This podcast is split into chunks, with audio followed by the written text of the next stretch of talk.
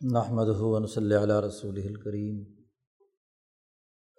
بعد اعوذ باللہ من الشیطان الرجیم بسم اللہ الرحمن الرحیم قال اللہ تبارک و تعالی وما قدر اللہ حق قدری وقال النبی صلی اللہ علیہ وسلم کانت بنو اسرائیل تسوسحم الانبیاء علامہ حلق نبی خلفہ نبی آخر. علالہ نبی آبادی سیقون خلفاء فیق سرون وقال نبی صلی اللہ علیہ وسلم، لا تزال طائفة من امتی قائمین علی الحق. لا يضرهم من خالفهم. او كما قال علیہ الصلاۃ والسلام صدق اللّہ مولان العظیم و صدق رسول النبی الکریم۔ معزز دوستوں دین اسلام انسانی زندگی کی رہنمائی کا واحد جامع اور مکمل پروگرام ہے، جو انسانی زندگی کے جملہ پہلوؤں میں اس کی رہنمائی کرتا ہے۔ یہ محض ایک فرقہ اور گروہ نہیں، بلکہ ایک تحریک ہے جو انسانیت کو زوال سے نکالنے، تنگ نظری اور فرقہ پرستی کے ماحول سے نکالنے، ترقی اور کامیابی کے مراحل طے کرنے کے لیے۔ انسانیت چونکہ اللہ کو محبوب ہے اس لیے انسانیت کی ترقی اللہ کو مطلوب ہے۔ انسانی ترقی کے لیے اللہ رب العزت نے انبیاء علیہم السلام کے سلسلے قائم کیے، ان پر کتابیں نازل کی ہیں۔ انسانی فلاح و بہبود کی رہنمائی انبیاء علیہم السلام کے ذریعے سے انسانوں کے سامنے رکھی ہیں۔ اس کا بنیادی اثاثی مقصد یہ ہے کہ انسانی معاشرے میں ایک تحریک پیدا ہو، ترقی کے عمل سے گزرے، انسانی ترقی کا معیارات اسی لیے مقرر کیے گئے کہ انسانیت ان معیارات کے حصول کے لیے جد وجہد اور کوشش کا راستہ اختیار کرے۔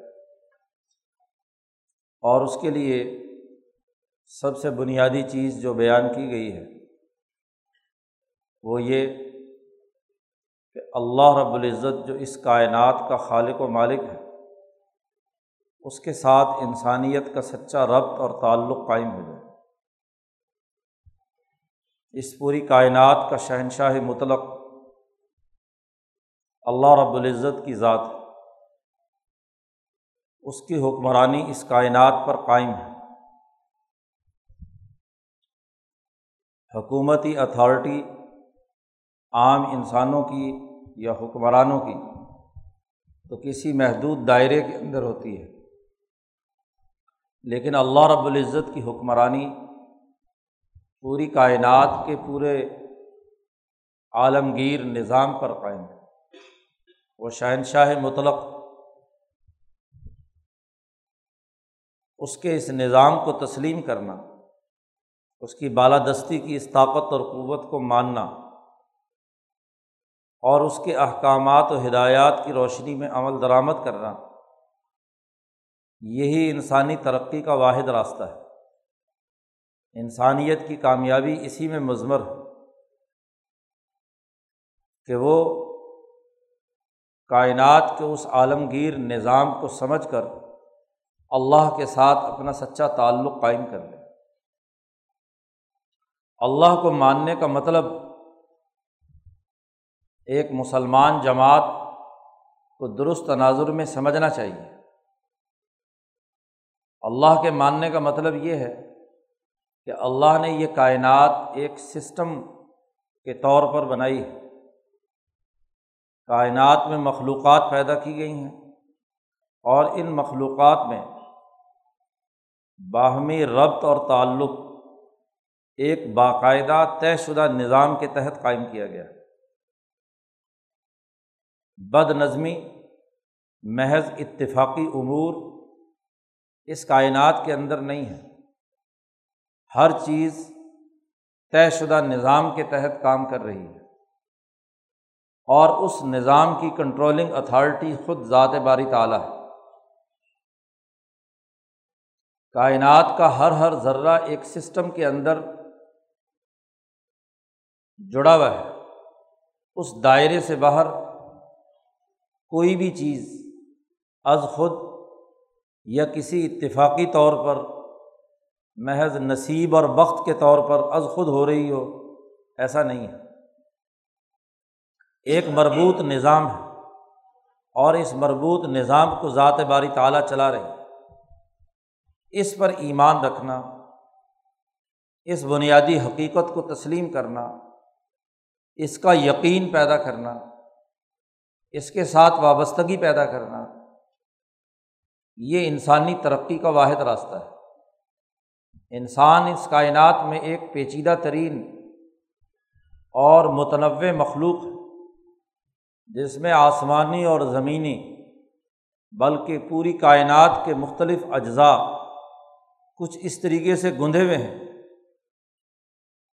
کہ کائنات کی تمام چیزوں میں سب سے زیادہ اشرف، سب سے زیادہ اعلیٰ انسان اب انسان جو اتنی متنوع اور ہمہ جہتی عناصر پر مشتمل ایک ہیکل اور ایک تشخص رکھتا ہے، اس کی ترقی کا ارتقاء کا جو ہدف اور مقصد ہے، وہ بھی اتنا ہی اونچا ہے کہ اسے اپنی زندگی کے تمام مراحل میں ترقی کی مختلف منازل طے کرنی ہے۔ پچاس، ساٹھ، ستر سال کی یہاں دنیا کی زندگی، اس کے لیے ایک واضح لاہ عمل طے کرتی ہے کہ یہاں جو اس نے کیا ہے، اس کے اعمال سامنے آئے ہیں۔ ان اعمال کا ایک مربوط اثر اور نتیجہ موت کے بعد کی زندگی میں ہونا ہے۔ انسان جسے ان تمام مراحل میں ترقیات طے کرنی ہے، تمام مراحل میں اسے فلاح و بہبود کے مختلف مرحلوں سے گزرنا ہے، اس کے پیش نظر وہ بین الاقوامی کائناتی نظام رہنا چاہیے۔ جو اللہ تبارک و تعالیٰ نے بہت ہی عمدہ طریقے سے قائم کیا ہے۔ اللہ پر ایمان لانا یہ دراصل انسانی ترقی کے بنیادی اثاثی امور میں سے کیوں؟ اس لیے کہ کہ اللہ کی حکمرانی کا انکار کر کے انسانوں کے اپنے بنائے ہوئے حکمران یا اس کے گرد و پیش میں موجود مختلف طاقتیں اور قوتیں۔ ان کو اس کائنات کا مرکز اور محور ماننا یا اپنی فلاح و بہبود کا انہیں محور قرار دینا، یہ ایک سطحی بات ہے، بہت ہی جزوی بات ہے۔ اپنے سے کم تر مخلوق کو اپنے سے بالا تر تسلیم کرنا ہے۔ کائنات کی تمام باقی مخلوقات انسانیت کے مقابلے میں اشرف نہیں ہیں۔ وہ یک طرفگی رکھتی ہیں۔ قرائے عرض پر موجود تمام نباتات و حیوانات، تمام عمارات و تعمیرات، فلکیات میں موجود سورج، چاند، ستارے اور اس سے متعلقہ امور، فلکیاتی نظام، اس کی تاثیرات، یہ انسان کی کیمسٹری انسان کی اجتماعی طاقت و قوت سے بہت کم تر ہے۔ اب ان میں سے کسی کو خدا ماننا، سورج کو، چاند کو، کسی ستارے کو، کسی پتھر کو، کسی بت کو، یا اپنے جیسے کسی انسان کو خدائی اختیارات کا حامل سمجھنا الوحیت کا مالک سمجھنا، کسی فرعون، نمرود، شداد، حامان اسی وقت کے حکمران کو خدائی اختیارات کا حامل سمجھنا، یہ بہت ہی سطحی بات ہے۔ بہت ہی کمتر درجے کی بات اپنے جیسے انسان کو اپنا خدا ماننا یا اپنے سے کمتر مخلوق کو خدائی اختیارات کا حامل سمجھنا، دونوں چیزیں انسانی ترقی کے راستے کی رکاوٹ۔ انسانی ترقی بلند نظری سے پیدا ہوتی ہے۔ سوچ کی بلندی، فکر و شعور کی آفاقیت،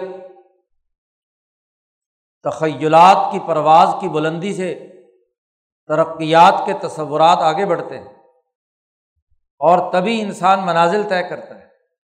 جس کی سوچ پست ہے کنویں کے مینڈک کی طرح ایک محدود دائرے کے اندر بند، تنگ نظری ہے۔ فکر و نظر پر تالے ہیں۔ سطحیت، آفاقی تصورات اور خیالات اس کے پاس نہیں، وہ ایک محدود اور تنگ دائرے کے اندر بند ہے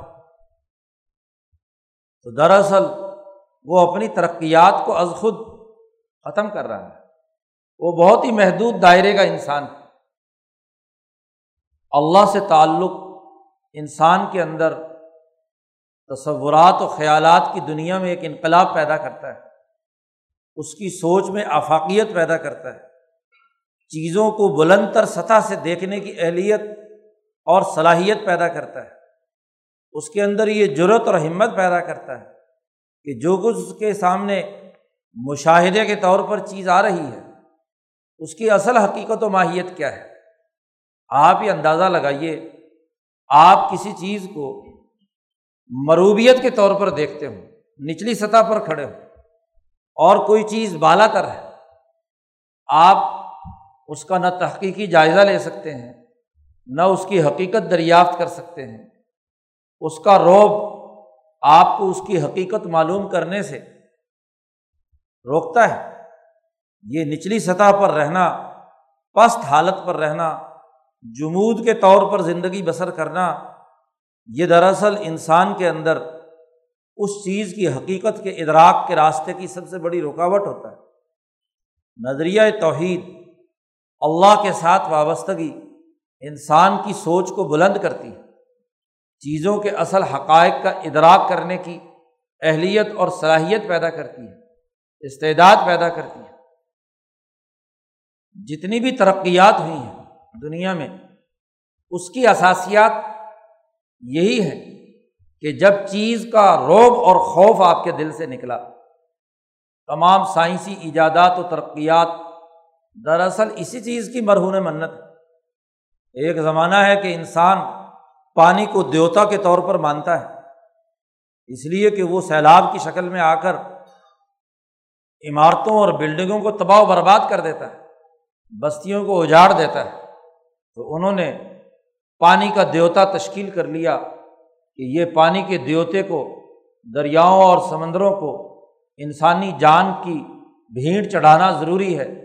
اس کے لیے انسانوں کو ذبح کرنا، جانوروں کو ان کے لیے ذبح کرنا، ان کے سامنے گر گڑا کر دعا مانگنا، ان سے مطالبہ کرنا، یہ گویا کہ ان کے نزدیک ایک لازمی ٹھہرا۔ پتھر گرنا شروع ہوئے تو پتھروں کو انہوں نے خدا مان لیا۔ اگنی دیوتا تشکیل دے لیا کہ آگ جو جلا کر راکھ کر دیتی ہے، جب وہ پھیلتی ہے تو انسانی بستیوں کی بستیاں اجاڑ کر رکھ دیتی ہے۔ خاص طور پر ایک ایسے زمانے میں جہاں گھاس پھوس اور لکڑی کے جھونپڑے انسانوں کی رہائش گاہیں ہوں، تو ایسے ماحول میں پانی، آگ، پتھر اور اس طرح کی چیزیں انسان کے سامنے دیوتا بن گئی۔ اس کا روب ان کی حقیقت معلوم کرنے سے رکاوٹ کا سبب بنا۔ لیکن جب نظریہ توحید امبیا علیہم السلام کی تعلیمات کی روشنی میں انسانی دل و دماغ میں پیدا ہوا تو پتہ چلا کہ آگ یہ خدا نہیں ہے۔ دراصل اس کا ایک وصف ہے اور یہ اس وصف کا مثبت استعمال بھی ہو سکتا ہے، منفی استعمال بھی ہو سکتا ہے۔ پانی، اس کی اصل حقیقت کیا ہے؟ پتھر اس کی اصل حقیقت اور تاثیر کیا ہے؟ اس کے اثرات و نتائج کیا ہیں؟ تو انسان نے جب اللہ کے ساتھ تعلق جوڑا، تو اس تعلق کے نتیجے میں یہ جو سطحی تصورات و خیالات تھے، ان میں ایک انقلاب پیدا ہوا۔ حقائق کا ادراک ہوا، چیزوں کا علم حاصل ہوا، عقل و شعور کے اندر بلندی پیدا ہوئی، سوچ اور فکر کی دنیا میں ایک تحریک برپا ہوئی۔ امبیا علیہم السلام کی یہ تعلیمات انسانی معاشرے میں انسان کو سربلندی عطا کرتی ہیں، سوچ اور فکر کے اندر افاقیت پیدا کرتی ہیں، اعلیٰ شعور بیدار کرتی ہیں۔ اور جب انسان اس سے نیچے گر کر ستی چیزوں میں الجھ کر رہ جاتا ہے، تو اسی کو قرآن نے کہا کہ وما قدر اللہ حق کا قدر ہی ان لوگوں نے اللہ کی قدر نہیں کی جتنا قدر کرنے کا حق تھا۔ اس کی جو اہمیت تھی، اس کا جو نظام پر گرفت ہے اس کا جو اس پوری کائنات کے ساتھ ایک تعلق اور وابستگی ہے، ان لوگوں نے اس کی قدر نہیں کی، اس کو پہچانا نہیں، اس نظام کی حقیقت کا ادراک انہیں حاصل نہیں ہوا۔ یہ بہت ہی ناقص اور ادھورے تصورات رکھتے ہیں۔ آپ دیکھیے کہ یہی وہ آفاقیت ہے جو مسلمان جماعت میں امبیا علیہم السلام کی تعلیمات سے پیدا ہوئی اللہ کے تعلق سے۔ یہ وہ ایک بنیادی حقیقت رہی ہے جو انسانی معاشروں میں امبیا کی تعلیمات سے پیدا ہوئی ایک اور بنیادی حقیقت بھی سمجھنا ضروری ہے، جو آج کے دور میں ایک فتنے کا باعث بن چکی ہے، اور وہ یہ کہ جب اللہ کے ساتھ تعلق کی بات کی جاتی ہے یا تصورات کی آفاقیت انسانی دل و دماغ میں موجزن ہوتی ہے اور وہ درمیان کے تمام چیزوں کا انکار کرتے ہوئے اللہ تبارک و تعالیٰ سے اپنے تعلق کا اعلان کرتا ہے۔ تو پھر وہ اپنے گرد و پیش میں موجود اللہ نے جو نظام تشکیل دیا ہے کائنات کا، وہ اس سسٹم کا بھی انکار کر دیتا ہے۔ وہ اس اجتماعیت کا انکار کرنے کے دعوے کرتا ہے۔ یہ دوسری انتہا پسندی ہے کہ اللہ سے تعلق کے دعوے دار کائنات میں موجود سسٹم کائنات میں اللہ کے بنائے ہوئے طریقۂ کار اور منحج کا انکار کر دیتے اب اللہ سے تعلق کا یہ قطعی مطلب نہیں ہے کہ آگ نے جلانا چھوڑ دیا اور آدمی بے دھڑک ہو کر آگ میں چھلانگ لگا دے اللہ کا نام لے کر کہ چونکہ اللہ نے میرا اللہ سے تعلق ہے اور آگ تو کوئی خدائی اختیارات نہیں رکھتی، لہٰذا آگ مجھے کچھ نہیں کہے گی۔ کسی بہتے ہوئے پانی کے اندر چھلانگ لگ مار کر کہے کہ جی چونکہ میرا اللہ سے تعلق ہے، لہٰذا اب یہ پانی میرا کچھ نہیں بگاڑے گا۔ یا اسی طریقے سے باقی امور، یاد رکھیے، اللہ سے تعلق کا مطلب اللہ نے اس کائنات میں جس چیز کی جو تاثیر، اس کے جو اثرات و نتائج اور اس کا جو نظام تشکیل دیا ہے، اس طے شدہ نظام کو ماننا ہے، تسلیم کرنا ہے۔ آگ جلاتی ہے، خدا نہیں ہے۔ تو آپ بڑے سے بڑا پیر، فقیر یا کوئی نبی ہی کیوں نہ ہو، آگ میں داخل ہوگا تو آگ جلائے گی۔ آگ نے اپنا کام کرنا ہے۔ یہ نہیں کہ اللہ سے تعلق کے مطلب کے نتیجے میں آگ جو ہے وہ چھپ جائے اور آگ کا کام ختم ہو جائے۔ نبی اکرم صلی اللہ علیہ وسلم نے صحابہ کی ایک اجتماعیت جماعت کو بھیجا ایک کام کے لیے۔ اس جماعت کا ایک امیر مقرر کر دیا۔ اور جماعت سے کہا کہ اس امیر کی اطاعت کرنی ہے۔ جو یہ کہے اس کی بات پر عمل کرنا ہے۔ اس کے بغیر یہ اجتماعیت قائم نہیں ہوتی۔ اب وہ جس علاقے میں گئے، وہاں امیر صاحب نے کسی بات کا حکم دیا اور کوئی اختلافی رائے سامنے آ گئی تو امیر صاحب غصے میں آ گئے۔ انہوں نے کہا کہ جناب والا لکڑیاں جمع کرو۔ لکڑیاں جمع کر دی۔ آگ لگا دو۔ آگ لگا دی۔ اس کے بعد کہا اس میں چھلانگ لگاؤ۔ اب کچھ لوگ انہوں نے کہا کہ جی حضور نے چونکہ اس امیر صاحب کی اطاعت کا حکم دیا ہے، لہٰذا چھلانگ لگائیں۔ دوسروں نے کہا کہ بھائی عقل سے بھی تو کام لو۔ امیر صاحب کے ہر الٹے سیدھے حکم کے پیچھے کیا ہے؟ ہم آگ سے بچنے کے لیے تو مسلمان ہوئے تھے، اور اگر مسلمان ہونے کے بعد بھی آگ ہی ہے، تو پھر ایسی اسلام کی کیا ضرورت ہے؟ ایسے اسلام کے پیچھے ہم کیوں چلے اسی میں کیا ہے؟ دو جماعتیں ہو گئیں، دونوں آپس میں لڑتے جھگڑتے رہے اور آگ بجھ گئی۔ نبی اکرم صلی اللہ علیہ وسلم کے پاس واپس جماعت آئی اور حضور سے ذکر کیا کہ اس اس طرح امیر صاحب نے آگ جلا کر اس میں چھلانگ لگانے کا حکم دیا۔ حضور صلی اللہ علیہ وسلم نے فرمایا، اللہ کی قسم، اگر تم اس آگ میں چھلانگ لگا دیتے تو قیامت تک اسی آگ میں جلتے رہتے۔ امیر کی اطاعت غلط کام کے اندر نہیں ہوگی کہ وہ ہر الٹا سیدھا حکم دے اور اس کے پیچھے کیا ہے؟ آپ چھلانگ لگاتے پھرو۔ آگ جلائے گی اور قیامت تک تمہیں جلاتی رہتی۔ کبھی تم اس سے نہ نکل سکتے۔ یہ خود کشی تھی۔ اپنے آپ کو تباہ و برباد کرنا تھا۔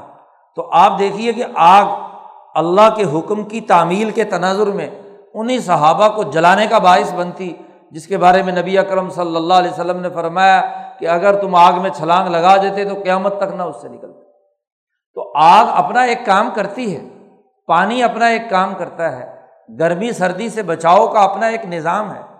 یہ چیزیں خدا نہیں ہیں، لیکن نظام کا حصہ ہے اور اسی کو اللہ تبارک و تعالیٰ نے کہا کہ ولن تجد علی سنت اللہ تبدیلا، کہ اللہ نے اس کائنات کا جو نظام اور سنت تشکیل دے دی ہے، یہ قیامت تک اب تغیر و تبدل اس کے اندر نہیں ہوگا۔ آگ ہمیشہ جلائے گی، پانی ہمیشہ بہے گا، ہوائیں اڑائیں گی، اپنا کام کریں گی۔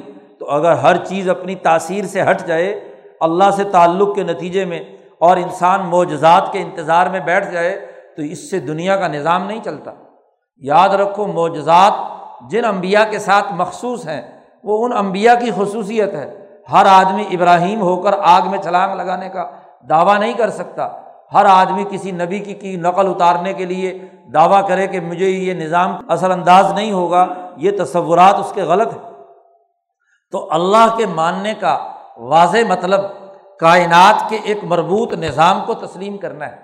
اگر یہ مربوط نظام کی ضرورت اور اہمیت نہ ہوتی تو حضور اقدس صلی اللہ علیہ وسلم جو امام الانبیاء ہیں، تمام انسانوں سے سب سے اعلیٰ اور افضل ہیں۔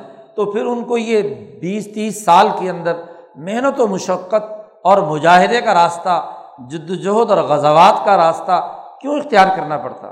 بس نبی تھے اللہ سے تعلق کے نتیجے میں اللہ سے ہاں جی دعا کرتے تو فلانی چیز حاضر ہو جاتی۔ ہاں جی کھانا پینا بھی اسی طریقے سے دشمنوں کو شکست دینا بھی، لڑائی بھی، قتل و غارت گری بھی، جو بھی کچھ کرنا ہوتا، ظالموں کو نقصان پہنچانا ہوتا، بس ایک دعا کی مار ہوتی، ایک تعویذ کے نتیجے میں کام ہو جاتا۔ ایک جادو ٹونے کا عمل جو ہے، وہ کسی نہ کسی خاص تدبیر کے ذریعے سے از خود ٹھیک ہو جاتا۔ یہ سارا کا سارا نظام اسی بنیاد پر ہے۔ کہ کائنات کے اس نظام میں نبی ہو یا ولی یا انسان، وہ اس کو اس سسٹم کے اندر رہ کر نتیجہ پیدا کرنا ہے۔ اس سسٹم کو ماننا اور تسلیم کرنا ہے۔ اللہ سے ہر کام کے ہونے کے یقین کا یہ مطلب نہیں کہ اللہ میاں لقمے بنا بنا کر ہمارے منہ کے اندر کھانے پینے کے ڈالے گا، بلکہ اللہ تبارک و تعالیٰ نے جو بھی انسانی زندگی کے لیے طریقۂ کار وضع کیا ہے، معاشی سرگرمی اختیار کرنے کا، جد وجہد اور کوشش کرنے کا اپنے ماحول اور سسٹم کو درست کرنے کا وہ تمام فرائض جو امبیا علیہم السلام اور ان کے متبین نے اختیار کیے ہیں، جب تک وہ اختیار نہیں کرے گا تو نتیجہ کیسے نکلے گا؟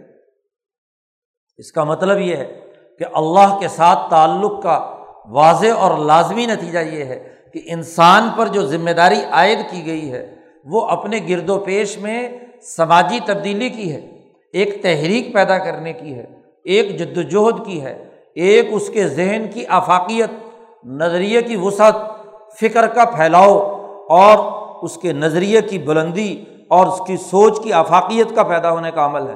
اور دوسرے، اسی کے ساتھ ساتھ اس سوچ کی آفاقیت کا لازمی نتیجہ چیزوں کی اصل حقائق کو دریافت کر کے ان کے مربوط نظام کو سمجھ کر اس نظام کے مطابق جدوجہد اور کوشش کرنے کا راستہ ہے۔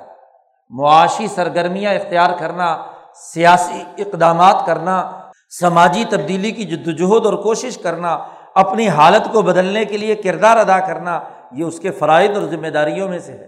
اسی لیے اللہ نے واضح طور پر کہہ دیا کہ ان اللہ لا یغیر ما بقوم حتیٰ یغیر ما بانفسہم۔ اللہ تعالیٰ نے کبھی کسی قوم کی حالت اس وقت تک نہیں بدلی، جب تک کہ خود وہ اپنی حالت بدلنے کے لیے کردار ادا نہیں کرتا اس کے لیے وہ جدوجہد اور کوشش نہیں کرتا۔ اللہ پر ایمان لانے کے نتیجے میں باقی ساری چیزیں اللہ کے سفرد کر دینا اور اپنی حالت کو بدلنے کے لیے کوئی جد وجہد اور کوشش کا راستہ اختیار نہ کرنا، یہ ایک بہت بڑا جمود اور اللہ کو نہ ماننے کے مترادف ہے۔ اللہ کو ماننا ایک مربوط نظام کے تحت ہے اور اس نظام کی اثر آفرینی کو سمجھ کر اس کے مطابق جو اقدامات، جدوجہد اور کوشش کا راستہ ہے اسے اختیار کرنا ہے۔ نبی اکرم صلی اللہ علیہ وسلم مدینہ منورہ تشریف لائے تو آپ نے دیکھا کہ لوگ کھجور، نر کھجور، مادہ کھجور کے اندر ڈالتے ہیں۔ اس کا گوب اس کے اندر ڈالتے ہیں۔ تو حضور نے فرمایا، اس کی کیا ضرورت؟ اس کے بغیر بھی تو پھل آ جاتا ہے۔ لہٰذا ایک سال صحابہ کو روک دیا مدینے کی آبادی کو کہ یہ کام مت کرنا۔ لیکن اس سال فصل ہی نہیں ہوئی۔ کوئی کھجور نہیں اتری۔ تو اگلے سال حضور صلی اللہ علیہ وسلم نے فرمایا کہ بھائی میں بھی انسان ہوں۔ ان ان تم عالم بھی عموری دنیا کم تم اپنی دنیا کے معاملات زیادہ اچھے طریقے سے جانتے ہو، لہٰذا یہ کام کیا کرو۔ اب آپ صلی اللہ علیہ وسلم نبی ہیں اور جو گرد و پیش کا تجربہ ہے، اس تجربے کو تسلیم کرتے ہیں اور اس کے مطابق ان کو کہتے ہیں کہ یہ کام کرو۔ اس کے بعد سے آج تک کھجوروں کی فصل اسی بنیاد پر اترتی ہے کہ نر کا گوب جو ہے وہ مادہ کے اندر رکھا جائے، جب تک ان کا کراس نہیں ہوگا تو کھجور کیسے بنے گی؟ تو کائنات کے اس نظام کو ماننا اور تسلیم کرنا اللہ کی وحدانیت اور توحید کے منافی نہیں۔ ہے اللہ کے ماننے کا مطلب تو کائنات کے اس نظام کو ماننا ہے، اسے تسلیم کرنا ہے، اس کے مطابق اقدامات کرنا ہے، اس کے مطابق جد وجہد اور کوشش کا راستہ اختیار کرنا ہے۔ اسی کو قرآن حکیم نے کہا لقد خلق نل انسان فی کبد۔ انسان کو ہم نے محنت و مشقت کی حالت میں پیدا کیا ہے۔ اسے جدوجہد اور کوشش کرنی ہے۔ اپنی حالت بدلنے کے لیے کردار ادا کرنا ہے۔ اب اللہ سے تعلق کے نتیجے میں اس کے اندر جو جرت اور ہمت پیدا ہوتی ہے، جذبہ بیدار ہوتا ہے، تحریک پیدا ہوتی ہے، تو اسے گرد و پیش کے ماحول کو بدلنا ہے۔ یہ تبدیلی اس کی ذات میں بھی، اس کے ماحول میں بھی، اس کے محلے میں بھی اس کی سوسائٹی میں بھی، اس کی سیاست میں بھی، اس کی معیشت میں بھی، اس کی تہذیب میں بھی، اس کے کلچر میں بھی، اس کی عدالت میں بھی۔ گرد و پیش کے ماحول میں۔ اور یہ سب سے بڑا فریضہ ہے۔ یہ تبدیلی جسے قرآن حکیم پیدا کرنا چاہتا ہے، وہ بد امنی سے امن کی طرف، ظلم سے عدل کی طرف، کل انسانیت کی طرف، ان کی نسلی خاندانی یا گروہی تعصبات سے نکل کر۔ تو کل انسانیت کا فکر رکھ کر انسانیت کے لیے ایک بہتر سیاسی، معاشی، سماجی اور اقتصادی نظام قائم کرنے کی دعوت دین اسلام کی اعلیٰ تعلیمات انسانی معاشرے میں پیدا کرتی ہیں اور مسلمان جماعت اس ذمہ داری کو بروئے کار لانے کی ذمہ دار ٹھہرائی گئی ہے۔ اس پر یہ ذمہ داری ڈالی گئی ہے۔ ایک اور بڑی غلط فہمی یہ ہے کہ ہمارے ذمے صرف تبلیغ ہے۔ کہ ہم نے صرف لوگوں کو بات پہنچا دینا ہے اور واز کر دینا ہے۔ کوئی مانے مانے، نہ مانے نہ مانے۔ یاد رکھو یہ بڑا غلط تصور لوگوں کے دماغوں میں پیدا ہو گیا۔ دین اسلام کی تعلیمات محض واز نہیں ہے محض اصلاح نہیں ہے محض تبلیغ کی بات نہیں ہے ہوگا کسی ہندو مت کے اندر تبلیغ اور دعوت کی بات، ہوگا کسی کنفیوشزم کے اندر واض و نصیحت کی بات، اشوک کے اچھے اقوال یا کسی بدھا کے اچھے اقوال، یا کسی کنفشش کے اخلاقی اقوال، یا کسی زرتشت کے اچھے اقوال ہوں گے کسی مذہب اور فکر کے اندر۔ لیکن ابراہیمی تحریک میں ابراہیم علیہ السلام کو ماننے والے، خاص طور پر محمد مصطفیٰ صلی اللہ علیہ وسلم کے ماننے والوں پر محض واز ہی نہیں ہے، بلکہ اس واز، بلکہ اس بنیادی سوچ اور فکر کا عملی نظام قائم کرنا واجب اور فرض ہے۔ محض دعوت کیا چیز ہوتی ہے؟ محض تبلیغ کیا چیز ہے؟ اس کی کوئی حیثیت نہیں۔ اگر یہ حیثیت ہوتی تو حضور اقدس صلی اللہ علیہ وسلم طاقت اور قوت کے بل بوتے پر مدینے میں اپنا نظام حکومت قائم نہ کرتے۔ داود علیہ السلام اپنے طاقت کے بل بوتے پر خلافت کا نظام قائم نہ کرتے۔ ہاں جی ابراہیمی تحریک کے فرائض اور ذمہ داریوں میں سے ہے کہ وہ اپنے دور کے فرعون، اپنے دور کے نمرود و شداد اپنے دور کے ظلم کے نظام کا خاتمہ کرنے اور اچھا نظام قائم کرنے کی جد وجہد اور کوشش کریں۔ اور یہ کیوں لازمی ہے؟ اس لیے کہ اللہ تبارک و تعالیٰ اس پوری کائنات کو ایک نظام کے تحت چلا رہے ہیں۔ اور اللہ کو ماننے والوں کے لیے بھی لازمی ہے کہ وہ اپنے انسانی دائرے کے اندر ایک نظام زندگی قائم کریں جو عدل و انصاف، امن و امان اور معاشی خوشحالی کو یقینی بنانے کے لیے کردار ادا کرے۔ ایک نظام کی دعوت ہے اور ایک محض فکر اور نظریے کی دعوت اور تبلیغ یاد رکھو، نظام کی دعوت محمد الرسول اللہ صلی اللہ علیہ وسلم کی تعلیمات کا حصہ ہے۔ آج بہت بڑا مذہبی طبقہ نظام کی دعوت سے روگردانی اختیار کر چکا ہے۔ وہ سرمایہ داری نظام کو قبول کیے ہوئے ہے۔ وہ ظلم کے اس نظام سے صلاح کیے ہوئے ہیں نماز میں مسلمان ہے۔ کلمے میں مسلمان ہے، اس کی عدالت ظلم کی ہے، اس کا بازار ظلم کا ہے، اس کی سوسائٹی دہشت گردی کی ہے، وہ بد امنی کے اس سسٹم کو قبول کیے ہوئے ہے، اس کے لیے اپنی ذمہ داریاں ادا کرنے سے قاصر۔ وہ مسجد میں جا کر آفیت کی نماز پڑھنا چاہتا ہے، وہ بسترا اٹھا کر آفیت کی تبلیغ کرنا چاہتا ہے، وہ کسی خانقاہ کے کونے کھدرے میں بیٹھ کر آفیت کا ذکر ازکار کرنا چاہتا ہے، لیکن اپنے بازار کو ٹھیک کرنے کی ضرورت اور ہمت اس کے اندر نہیں۔ اس کے اندر اپنے ماحول کی سیاست اور وہاں جو کرپٹ لوگ ہیں، ان کو بدلنے کی ضرورت اور ہمت اس کے اندر پیدا نہیں ہوتی۔ اس کے اندر پوری سوسائٹی میں سماجی تبدیلی لانے کی جد وجہد اور کوشش کا جذبہ بیدار نہیں ہوتا۔ آفاقیت اور اللہ سے تعلق کے نتیجے میں تو اس میں یہ طاقت اور قوت ہونی چاہیے کہ وہ اپنے بازار کو درست کرنے، اپنی سیاست کو درست کرنے، اپنی عدالت کو درست کرنے کے لیے کردار ادا کرے۔ ذرا خوف خدا ہماری سوسائٹی میں نہیں کہ عام لوگ اسلام کے نام پر مذہب کی تبلیغ اور اس کے لیے واض و نصیحت کو تو لازمی اور ضروری سمجھتے ہیں۔ اس ملک میں جہاں کا چیف جسٹس اعتراف کرتا ہے کہ ریاست عدل و انصاف قائم کرنے میں اپنی ناکامی تسلیم کرے۔ جس ملک کے عدالتی نظام کا سربراہ وہ اپنے عدالتی نظام پر سوالیہ نشان لگا رہا ہے۔ اپنا تیس چالیس سال کا تجربہ بتلا رہا ہے کہ کیسے یہاں جھوٹ کو فروغ دیا جاتا ہے۔ یہاں سچ کی گواہی دینا جرم ہے۔ جہاں دباؤ کی بنیاد پر فیصلے صادر کروائے جاتے ہیں اور کیے جاتے ہیں۔ تو آپ بتلائیے کہ جس سوسائٹی کا پورا نظام عدل اس کا سربراہ اس کی ناکامی، ریاست کی ناکامی پر ڈالتا ہو، اس ریاست کے بیس کروڑ مسلمان ہر جمعے کو نماز بھی پڑھ لیں، پانچ وقت کے سجدے بھی دے لیں۔ حج اور عمرے بھی کر لیں عبادات بھی کر لیں تصبیحات بھی گھمائیں، تبلیغیں بھی کریں، خانقاہوں میں ذکر اذکار بھی کریں، مدرسوں اور مسجدوں میں بانگیں بھی دیں، تقریریں اور بعض اور لیکچر بھی جھاڑیں۔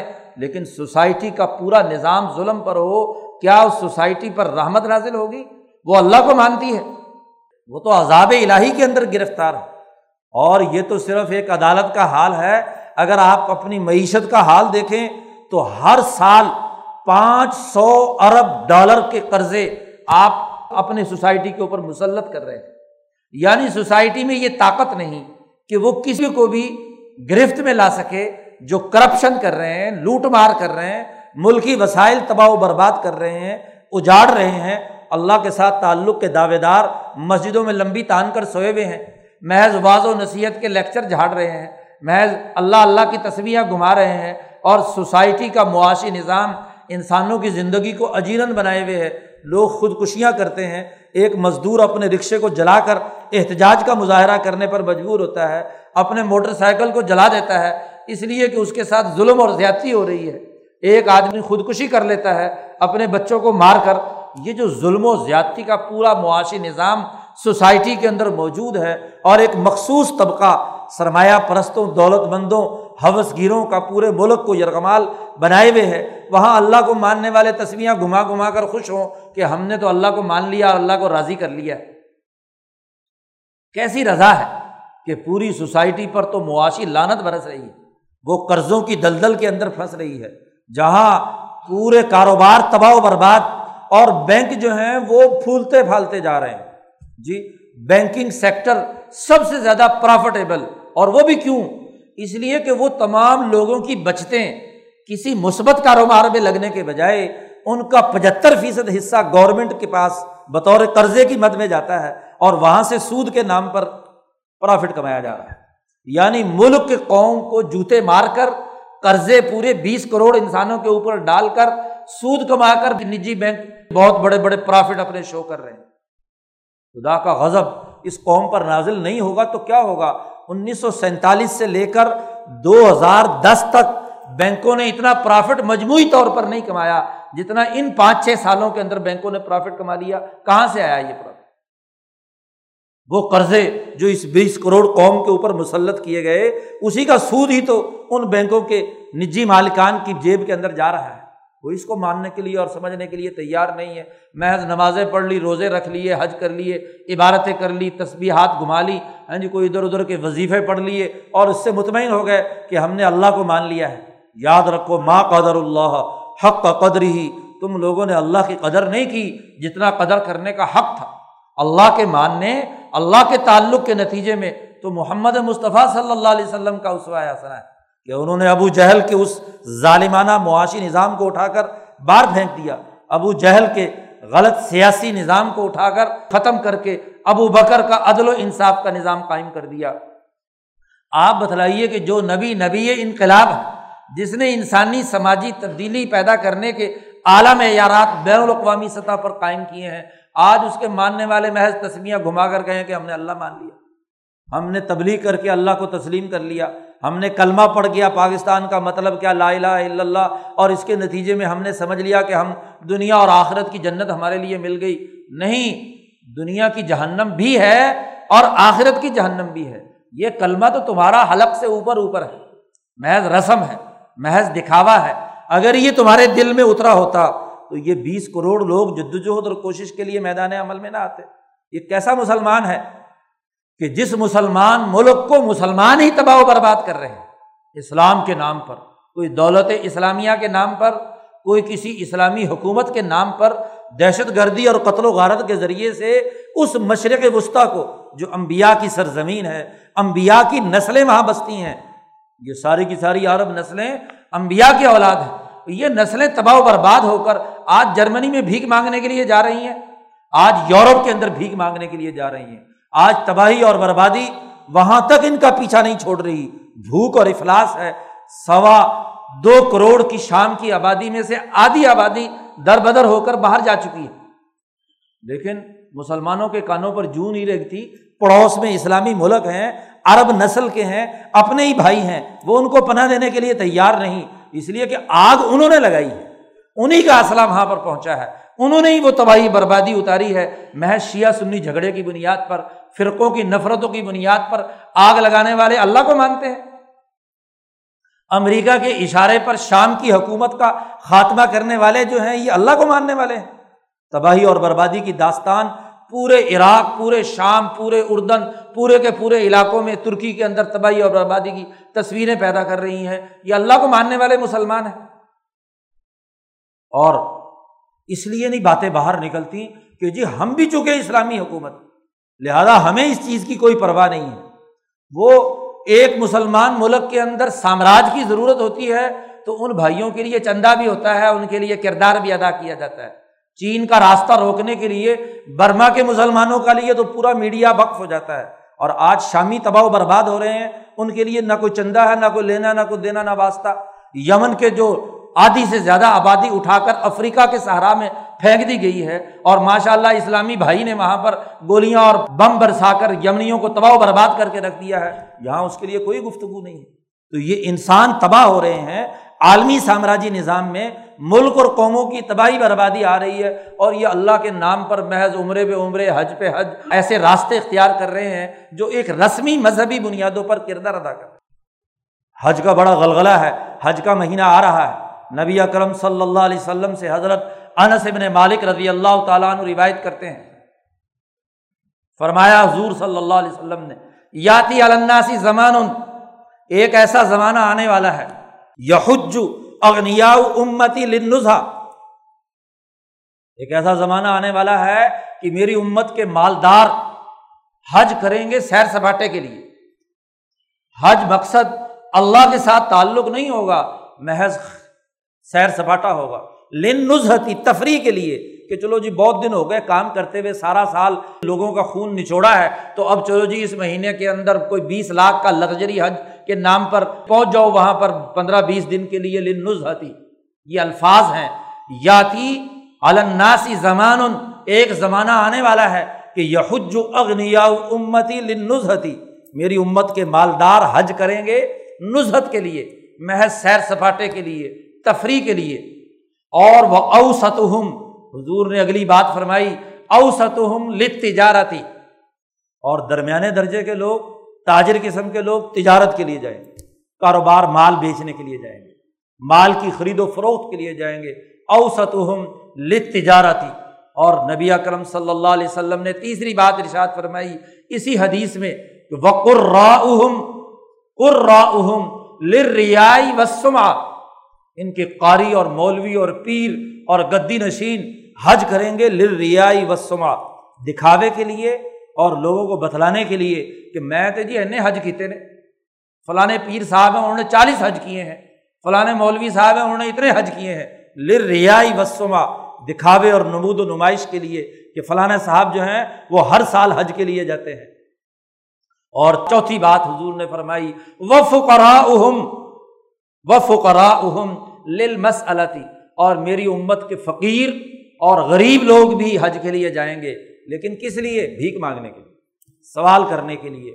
وہاں پر بنگلہ دیش، پاکستان اور ہندوستان کے اور دنیا بھر کے غریب مسلمان ہاں جی وہاں پہنچے ہوئے ہوتے ہیں حج کا سیزن لگانے کے لیے۔ کہ جی بھیک مانگیں گے، ریالوں اور نوٹوں کی بارش ہوگی اور لے کر کما کر آئیں گے۔ چار مقاصد کے لیے لوگ جائیں گے۔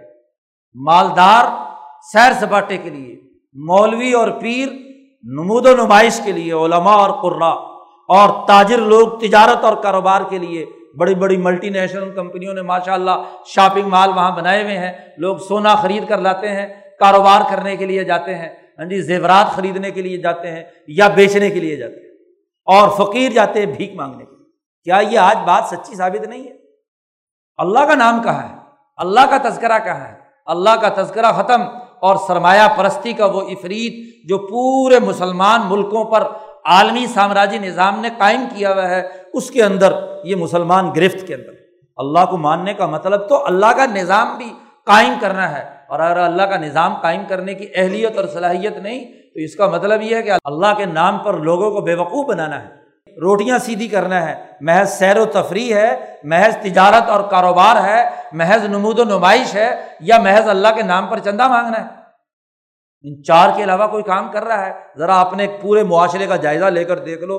حج کرنے کے آنے کے بعد حاجی صاحب یا یہاں کا مذہبی طبقہ یہ چار کام کر رہا ہے۔ مسجدیں بنائی جاتی ہیں نمود و نمائش کے لیے، یا کاروبار اور تجارت کے لیے، یا جناب والا چندہ مانگنے کے لیے، یا سیر و تفریح کے لیے۔ ہاں جی فلانی جگہ پر دنیا کی سب سے بڑی مسجد پاکستان تعمیر کر رہا ہے۔ محض دکھاوے اور نمود و نمائش اور کہ جی اتنے لاکھ آدمی اس کے اندر نمازی آئیں گے تو نمود و نمائش کی نا۔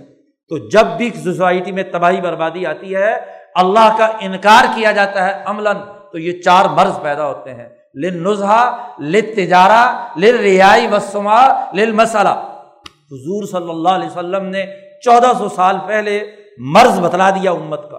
اب اس کا رد اس کے مقابلے پر جدوجہد اور کوشش یہ ہر مسلمان کا فریضہ ہے کہ وہ اپنی عبادت، اپنے عمل، اپنے اللہ سے تعلق کو محض سیر و تفریح نہ سمجھے۔ نماز کی لمبی نیت باندھ کر یا عبادت باندھ کر محض ذہنی سکون حاصل کرنے کے لیے آ جائے۔ لن نظہتی کہ چلو جی بہت دیر ہوگی کاروبار کرتے کرتے مسجد میں جا کر تھوڑی دیر کے لیے سکون ہی حاصل کریں۔ لن نظہتی نماز پڑھنے آئے، تو وہ بھی تو یہی ہے نا۔ مسجد میں آئیں اس لیے کہ بڑے بڑے لوگوں سے کوئی رابطے ہو جائیں تاکہ تجارت اور کاروبار کے کارڈ جو ہے نا ایک دوسرے کو کیا ہے، دے دیے جائیں۔ یہ بھی تو یہی کام ہے نا۔ اسی طریقے سے مسجد میں آئیں دکھاوے کے لیے، لوگوں کو پتہ چل جائے پوری مارکیٹ کو کہ فلاں حاجی صاحب جو ہر وقت پانچ وقت کی نماز پڑھنے آتے ہیں، لہٰذا ان کی دکان سے مال خریدا جائے۔ اور غریب آئیں مسجد کے دروازے پر بیٹھ کر بھیک مانگنے کے لیے۔ تو جو کام حج کی بنیاد پر ہے، وہی کام اگر مسجد کے اندر بھی ہو، وہی مذہبی عبادت گاہ میں بھی ہو، وہی عبادات کے اندر بھی ہو، وہی رسم کے اندر ہو، تو نتیجہ کیا نکلے؟ وہی نتیجہ ہے جو حضور صلی اللہ علیہ وسلم نے واضح کیا ہے۔ یہ سچی اور کھری باتیں ہم سننے کے لیے تیار نہیں ہیں۔ ہم چاہتے ہیں کہ مذہب کا نشہ ہمارے کچھ مذہبی رسومات سر انجام دے کر پورا ہو جائے اور اپنا دھندا کاروبار چلتا رہے سرمایہ داری نظام کے اندر اسی طرح زندگی بسر کریں۔